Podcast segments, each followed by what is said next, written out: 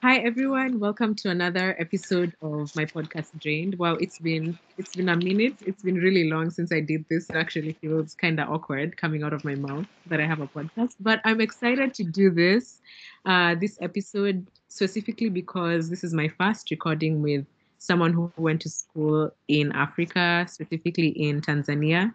And I met her just recently, and um, she was gracious enough to agree to be on my podcast. I'll let her introduce herself, but before that, uh, we're gonna be talking today. We're going to, we're going to be talking about post grad stress. Um, I think this is one of those things that we don't get prepared for, you know, as adults or adulting, it etc. And I actually like this conversation today because I guess we compare the stress, post grad stress, if you're in a college in the US for me versus if you went to school back home, because I really think there's a difference. Um, anyways, without much further ado, I will let Natasha introduce herself. Natasha, please tell please tell us your name, where you're from, um, what you studied, and I guess a reason why you wanted to be on this podcast or this episode. Yeah. Well, again, like you said before, my name is Natasha Said Ali. I am from Zanzibar. I went to Hubert Kairuki Memorial University in Dar es Salaam and I studied medicine. And I have just finished my medical internship. So I've pretty much been in uni or some sort of formal training situation for the past six years. And the post grad stress is real, my friend. yeah, it is. Yeah. Um, so I'm going to start us off by um, first of all, for me, I'm gonna say for me, before I graduated, I thought I had things figured out. You know, I had a plan. I had, you know, I knew what I was gonna do immediately after college, etc. And obviously, it's different because here you you have to wait for your work authorization to come and all that stuff before you can start working. I want to know what your plans were as you prepared for graduation. Like, is that a thing that you know you sit down and you know if I graduate tomorrow, I'm gonna be doing X, Y, Z? Well, it depends on what course you did and the kind of person that you are. Let's say if, if you did a medical, if you went to medical school, it's simple. After graduation, you're going to be a medical intern. That's true. So you're so so you're 12. You're, you're 12. You're coming 12 months are already figured out. If you're in Tanzania, if you're in West Africa, in, in West Africa, like I think Ghana and Nigeria, they do internship for two years. So I could say that much is figured out. But then again, it depends what you want to get out of the internship. Some people already know they want to do pediatrics or surgery or something else. So they know, like, you know, I'm just going to waste my time with the other, these other departments, but this is my focus. Some others go in there to get the experience so that they decide, you know, what is it that I'm going to like. Others are like, okay, let me just do it so that I decide. So that I know when I make up my mind not to practice, I did the right decision from, from experience.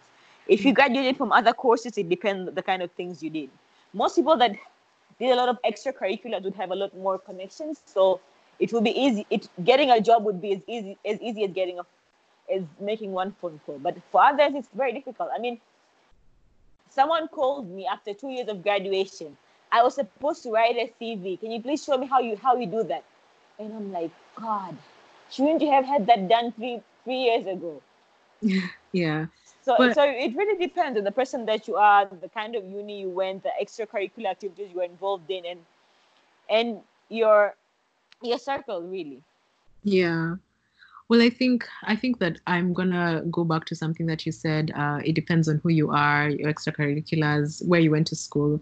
I think there's a there's definitely an element of privilege in terms of like you know what resources your school can offer, um, you know the connections that they can give and all that. But for the most part, a lot of us graduate with zero plans, or our plans don't, uh, you know, things don't go as planned, and you're, you're, you know, you've been in school for four, five, six years, and all of a sudden you don't have class to go to, and now you're just mm-hmm. at home, right? Like you don't know, you don't know what what next, what to do, how to navigate this new life, and I think that's where the post grad anxiety comes from and i'm wondering whether you experienced some form of it whether or not you were employed like that just that i guess the transition you know from from being in school to not being in school how that felt for you and how you coped etc well to be very honest i would actually say i did not have that stress at all because i remember having a job two months before uni finished like formal classes finished so i had yeah. to ditch classes to go to work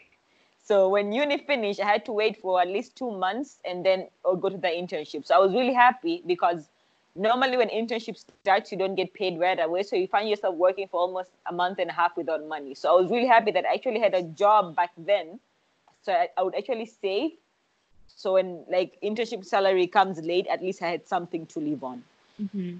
That, that, that's how it was for me. But then again, like like you said, sometimes an element of privilege or something from you know the kind of person that you are, the kind of people that you know, the university and stuff.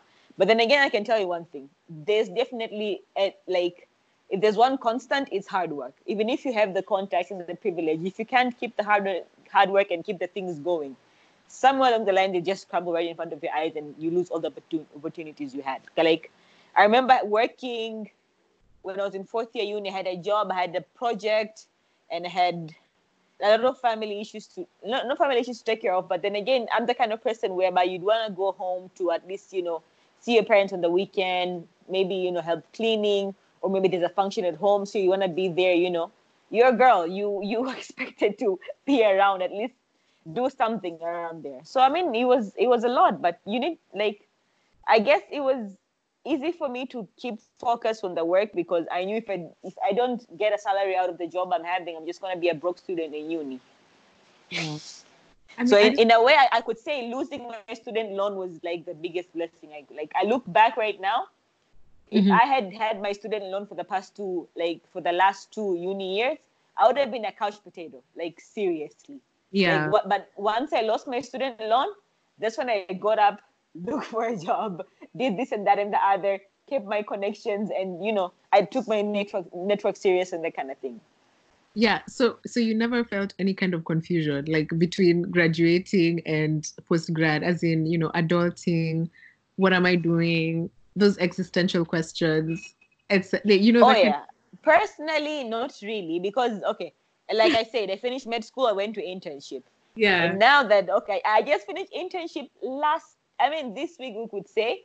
So I've been yeah. eating and sleeping this whole week. But I, but I know even if like I, I I need to start applying to work and you know hospitals and stuff. But maybe I'm just gonna like call my old boss and ask him what what do you have going on around there maybe I could come and do this and this while I look for a hospital job. Mm-hmm. But I would understand where, where you're coming from because I've seen like coming from a very big family, I have like tens of cousins who go through all these things. I mean, you you you see someone coming from someone who has all, who has it all figured out from the last year of uni, and you hear interviews and projects and stuff, and somehow they graduate and they start, you know, eating and sleeping at home.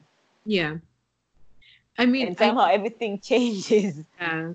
So I would, I, I do understand, and and I think, I think the most important thing, at least for, coming from like the, the experience I've had in uni or through friends and through friends of from other universities, is it's kind of like being prepared and being ready being ready for whatever comes, but at least having like some sort of backup plan. Like if this happens, I'm gonna try this or I'm gonna try that. Yeah. Sometimes yeah. get okay, getting a job from the medical field is a bit easier compared to other other fields but then again, looking back, I know like the government hasn't hired a big chunk of doctors that finished two years before I graduated. So mm-hmm. I think the struggle is real. You know, I, especially I, if you're picky with jobs. Yeah, yeah. Um, I think I'm gonna go back to like the comment about being picky with jobs and and just one question. So for you, mm-hmm. once you graduate, throughout your medical career and post, you always knew that you were gonna go into like the medical field. Yeah, kinda okay because i think that's also one of the a lot of the people that i've spoken to who ex- experience kind of some confusion post grad is you studied one thing in college and you can you went through it right? And then it's your graduation day and you're like oh okay um you know what next? Like what do i do with this? Um, and i don't know whether that's a difference between going to college in the US versus going to college back home, um, in the sense that when you, for example, for your medical degree, once you, when you take medicine, you know that you, you know there's you know what the path is, versus a liberal arts degree that's very general. And you have no idea what of that you're going to do in real life. Yeah, you, they tell they tell you you can do anything, but then it's that what that, does anything mean? Yeah. What is anything? It's all those choices that that get to you and you're like okay w- you know what do i pinpoint? Uh, where do i you know what do i even start looking at? What do i narrow in on and blah blah blah that kind of thing. Um anyway so yeah i think i honestly i my my opinion of that is that there's a difference in how the purpose of school I don't know. Maybe you can comment on this. The purpose of school No. I like think I can tell you. I, I can give you two examples.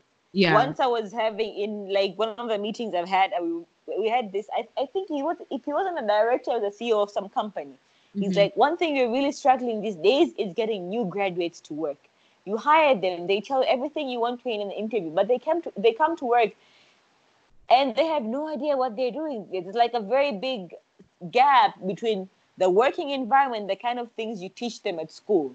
So Mhm. I think there should be. I, I, I think we people who need workers at some point need to invest in teaching people that are already in uni or already in training the kind Yeah. of things they are to expect more than just the books.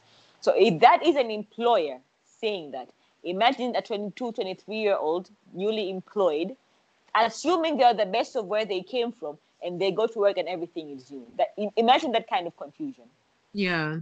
So even if she was sure of, of what she was going to do, at least sure of the kind of path she's going to take, that's when you start questioning everything you know and is it even worth it? Did, did I were my three years of uni worth it? Kind kind of situation. So I've, so I've actually seen that. And I've had this okay, this is a very funny story. But this Yeah. friend of mine, I think he did some sort of engineering. If I'm not mistaken, if he wasn't telecom, it should be software Mhm. he was really good at what he does. At least he believed that. He assumed. I mean, he felt it. He felt like he was really good and he was ready to move into the world. Yeah.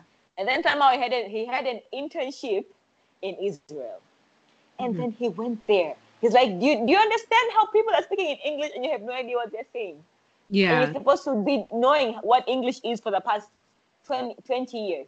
That Mhm. is how clueless I felt. I was really angry at the education I had, at how useless it felt, and how I wish I had spent my three years doing something else.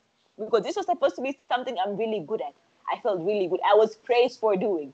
And here I am clueless, not even understand what they're saying in English language. Yeah. so You know, I'm like, I'm like, Yeah. this is the kind of situation you have sometimes. Yeah. No. But with medicine, it's simple. You Yeah. practice what you're taught, and I mean, it's not like, like it's gonna be very big differences between country to country or how different systems work. But Mm. the human the human body is a human body. You That's- probably are going to handle emergencies the same way, give or take, considering the resources you have. So at least that makes it easier. Mm-hmm, mm-hmm. Yeah, that makes sense. You know, I'm I'm actually curious. I don't, uh, you know, okay. I'm I'm gonna I'm I'm gonna ask because you mentioned it. Uh, you said you had to you had to do this task or whatever. You had to communicate in English, and you weren't necessarily you didn't feel um, prepared or necessarily equipped to do so. And I, I'm curious because we know that in Tanzania, your education system, your language of instruction is primarily Swahili. So Actually, or not? Actually, no. That, that fake news. Uh, yeah, that's fake news, my friend. I'll Oh. scratch that. Okay. So in Tanzania, yeah. the the the the the media of teaching is normally English. oh. In like from secondary school onwards, it's all English unless you're doing a degree in Swahili language or Arabic language or something else. yeah. But in primary school, um, I gov- government primary schools teach teach in Swahili until grade seven, but Mhm. most of the private primary schools teach in English. So technically, the the medium of education is English. It's Okay. just that we're not in an English speaking culture. Mm, makes sense. Makes sense. So English is more formal. It's like spoken in the formal setting, um, not necessarily like at home or in No, business. not, not not necessarily at home unless if you're from the kind of home that people speak English. Makes But then again, everywhere else is Swahili. I mean, i even if English is an official language, but almost all the government engage, engagements are done in Swahili, like Yeah. from parliamentary sessions to meetings to, I mean, a lot of stuff. Are, like almost everything is done in Swahili. There would be a translation of it somewhere. Like if you were to write a letter to someone in the government, English Swahili would be okay, but most of the Yeah. most of the verbal communication is done in Swahili. That makes sense. Here's my follow-up question. Um, so Mm. you know, when I when when I was in high school, we did we also in Kenya you have to if you go to public school and if you go to if you do the Kenyan national curriculum, you also have to do Swahili from you know your first day in school till your last day. Which I'm honestly I loved it. When I was in school, I did not that much, but now that I'm done and I look back on my education experience, I really love enjoyed that we we did Swahili literature because that meant we were reading African authors and we were reading stuff in our own society that we could like pinpoint in our own society. That's I really loved that. Um, anyways, so I, I was gonna say one of the things we talked about in when we did when we took Swahili was uh, we we would we would talk about it as like what was it like we, we talked about the history or like the evolution of kiswahili from you know mixing with arabic to like the different languages at the coast different Yeah. Bantu dialects etc but one of the I remember we did that too. yeah but one of the things that we also t- spoke about was like the limitation for swahili is that the vocabulary vocabulary hasn't grown that much because it's not in use a lot especially in academia in science um, you know in research so people if, if say for example you wanted to teach a complex which is sad if you wanted to teach a complex um, idea in swahili you wouldn't be able to because you wouldn't have a specific terminology for you know say like i don't know. I mean i don't want to say something that actually exists in swahili. Like, like superior. By like so many levels. Um but you know what i mean? That that and, and i guess my question for you is if you're going to teach in swahili up until class 7 or grade 7 isn't there a point where it gets to be a little limited or no or is it because you've spoken you guys use it so much that you now come up with the vocabulary vocabulary that's needed to you know talk about some of those like scientific terms or mechanical whatever you know that kind Okay. of thing I do get what you're saying, and this is what I have to tell you in return. yeah I, I, I understand where you're coming from and mm-hmm. the, and what why you're thinking what you're thinking because at the end of the day, if there is an evolution or change or new vocabulary, especially on the scientific like or especially on, on science field and other complex vocabulary, they they are pretty much going to be like seen in the newer dictionaries or you know in the literature that is coming out as mm-hmm. compared to what you'd see on the streets. I mean, we talk about the same things every day. How, Yeah. how, how do you expect to have new vocabulary? But then again, but then again, if you if you look at the the newer texts available, Mhm. you find them. I mean, I I had I had I had a five year old uh, dictionary, Swahili English dictionary. I think it had Arabic language as well from the University of Dar es Salaam. And the things I found them like, oh my god. I mean, wait, this this this exists in Swahili? Like what Mm. what what like what what what is what is this? I mean, I had, I had done physics, chemistry, and and biology and medicine, and you you you look at a word and be like, okay, what is this? Like you want you are wondering what that word means in English, and then there's a Swahili word for that. Oh, So I don't so- think I don't think so I don't think the issue is the, the language not evolving. I think Yeah. it's just that it's not it's probably not evolving in our day-to-day life because we talk about the same things. But academically, if you were if we were to invest to get the new vocabulary out there, I don't think it would be a problem. Yeah i guess so i mean It's it's kind of like how, how how how how how I've been speaking English for the past 10 years, but then again when you practice for IELTS exams, you're like, okay, so this is this is fundamentally wrong. Oh, How? I- I, I know what but this yeah. feels right. This feels correct. oh yeah or you encounter words that you're like wait do people use this in day-to-day conversation yeah i get what you mean i think i think uh probably i mean this text wow we've really digressed but i think this is important because i think when we were talking about uh, swahili in my class it was more uh, I guess it was in the in, in a setting where Swahili is, was used was taught as a language. It, it, it wasn't used as a language of instruction. So we learned it, Mhm. you know, for, for you to be able to speak good Swahili or Kiswahili Sanifu, but it wasn't like it, outside of Kiswahili classes, we weren't using Swahili at all. Interesting. I learned I learned I learned to speak English when I was in grade six, and that that that's because I moved to an all Indian school. And it was very difficult. I mean, it was very difficult to not think in Swahili language. You know, that's true. Uh, you know, thank you for bringing that up because that's a conversation we have a lot about even the use of mother tongue in in language and or oh, in, in early childhood development because like Yeah. honestly past three years if you learn there's so much research to show this that if you if you learn in your mother tongue you understand things better because you're able to make relations like me I, I don't have the exact theory to you know to to tell you okay this is what this researcher said i'm just you know thinking brainstorming it makes so much sense if if you go to class and you can relate what you're learning to class with things at home with your day-to-day activities you know you can do your homework with your parents, with your, you know what I mean? Like the learning process is way easier, but it's also much more engaging of everything, you know? Because sometimes I feel, I feel like when when I'm when I'm speaking English, just only English, there's a part of me that's been silenced because I'm so used to, you know. And I don't know if you ever felt that way because you, you can't like the language is language is not just about communication like a medium of communication it's so much more you know it, it i don't know i don't want to go so so much no i would agree with you i mean a, a, good example is how most eastern languages are taught like chinese turkish arabic japanese like yeah. you like if if there's a faculty for that in uni it will be japanese language and culture it will mm-hmm. be Turkish language and culture. It will be like Chinese language and culture. It's only English that doesn't come with the culture package because it's a it, it's it's it's part of how they live. Yeah. And once you learn those languages, you kind of you kind of are able to think the way they think, and suddenly all the things that people make fun of make sense to you. Mm-hmm. Yeah, yeah.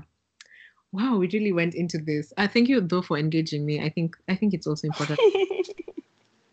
Um, oh, yeah. I'm sorry. I tend to talk a lot and no, no, it's with the good. This is good. One actually, one of the feedback I got from my loyal listeners was um, that so some usually when I when I do the episodes, I have sort of like an end goal of the conversation. Like when I started, I said we're going to talk about post grad anxiety, um, and you know, my friend was like, you know, that's great, but sometimes we also kind of want to know more about the person you're speaking to. We also want to know how they're thinking and etc. So I, I, a more natural conversation I think is ideal, and that's I'm trying to practice that with you. So you're my first you're my first experiment at this. Um, but you know I still want to go back to post grad anxiety, and I, I I don't know whether I would as I was as I was you know before we before we started recording I told you that when I met you so I met I met uh, Natasha in Kampala. that's it.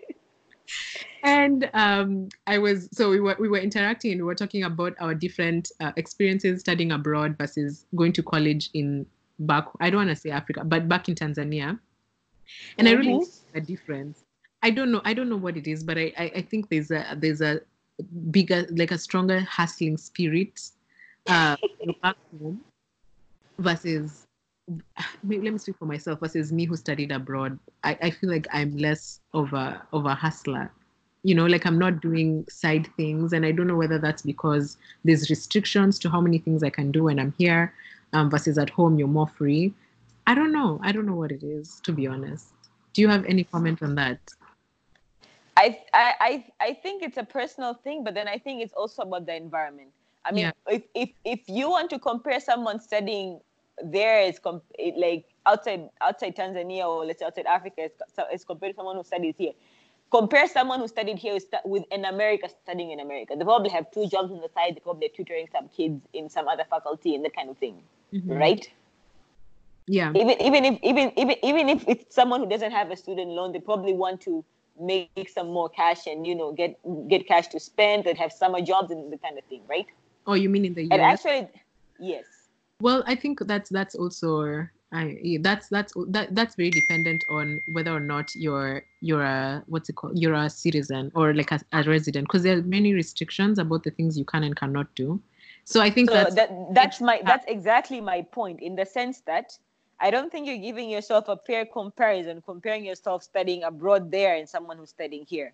Because yeah. even if you have the need to work, the, the, their situation would not. I mean, I look at I have I have friends studying in Malaysia and someone studying in Turkey or Japan. They're like, I wish I'd gotten a job, but it's very difficult to get a job here as a foreigner. Yeah. They, even if you, even if there were not legal restrictions, it's just that the, it's just that the culture is not very forgiving sometimes, or they wouldn't allow you to do this kind of thing, or they're wondering, like, why is this foreigner doing this kind of thing? As mm. compared to here, you're free to do what you want. So it depends. If you're a person who's laid back and happy to get your student loan, you probably just be, you know, going to class, coming back, looking pretty, party after party and all that kind of thing. But then again, people hustle. Like, you know, p- people have like part time jobs, they sell clothes, yeah. they sell electronics, they sell yeah. used stuff. So, but, I mean, but, it really depends on the kind of person that you are. If your student loan is helping you enough, if you have other responsibilities, like people who have a lot of, like people who with who who have dependent family members like siblings or parents who depend on them really do a lot of stuff. Like they can really stretch the student loan to the maximum, and you'd Yeah. be wondering how they how they're living. But then again, someone who's just you know them on their own, like school fees is covered, they get their student loan, they pretty much be living like you know, one is Yeah. the next class, one is the next party. Yeah, that's right. Natasha, have you ever been in a situation where you just had no idea what to do? like, w- w- what next? I, I'm, I'm trying to bring this conversation back to yo, you've graduated and you feel like you're just this person in the middle of the ocean and all you see is water and you don't know what to do. I didn't, I, yeah, I, that's it. Like, you just don't know what to do because, I feel like if that's going to happen, that's yeah. going to happen in the coming one or two months. After Yeah. I've exhausted all the phone calls I'm to make, I'm still at home. Maybe that might happen. But I'm praying it won't. Makes sense. But I'm praying it won't because I think I left a lot of stuff going on before I started my medical internship.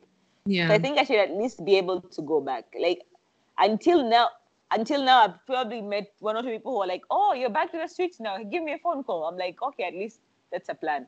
But then mm. again, it depends on what you're what you're doing at uni. Like I said, being prepared is all that matters. yeah. Yeah.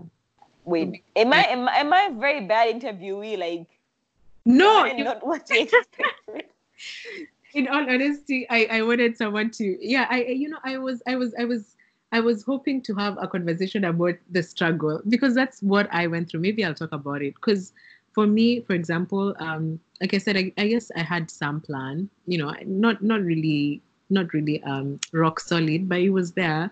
And um, things didn't go as planned uh, for a while, and it was just it was a period of confusion. I think um, after I graduated, I was like, wow, uh, four years have gone by and I don't even know. Like, I don't like it's my liberal arts degree. Like I said, it's like, what do I do now? Um, what did I study for four years? What did I do? Uh, how did I grow?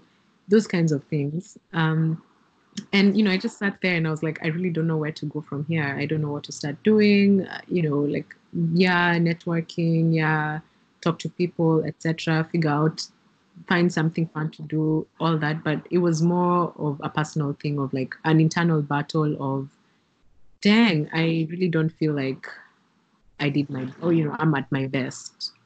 And No, I mean I would really understand you. I've talked to a lot of like friends who who go through those phases, but somehow most people from the medical field don't have much of that Mhm. because it's it's really simple the things you can get into. Like there's either this or that.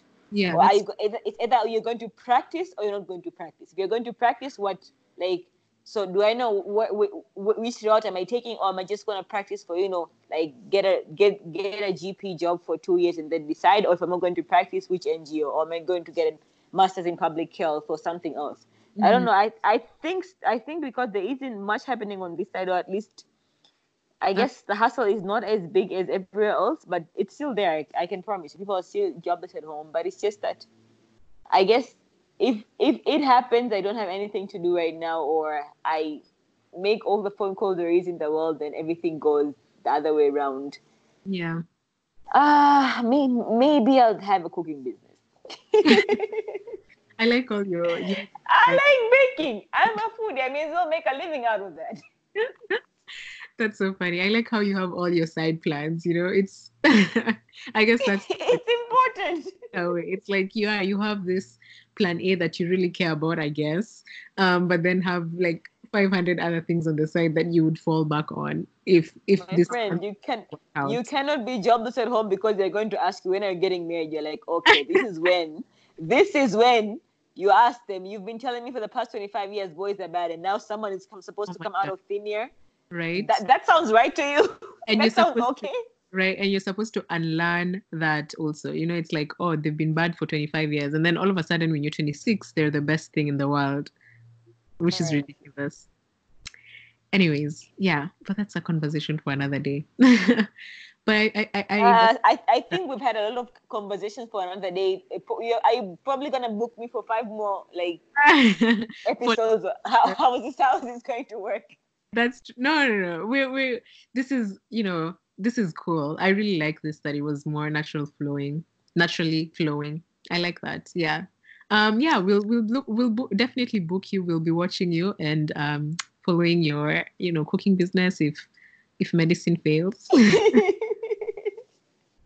etc you know i actually i still i'm, I'm one of those people who meets medicine uh, who meets um, doctors or you know students who graduated from the school of medicine i'm just like wow i'm just impressed at how you do it i'm impressed at how you you're you're okay working with those dead bodies because that's what they are cadaver makes it sound great but those dead bodies your first year and then like you go on to study so hard you do all the blood thing i'm like yeah honestly.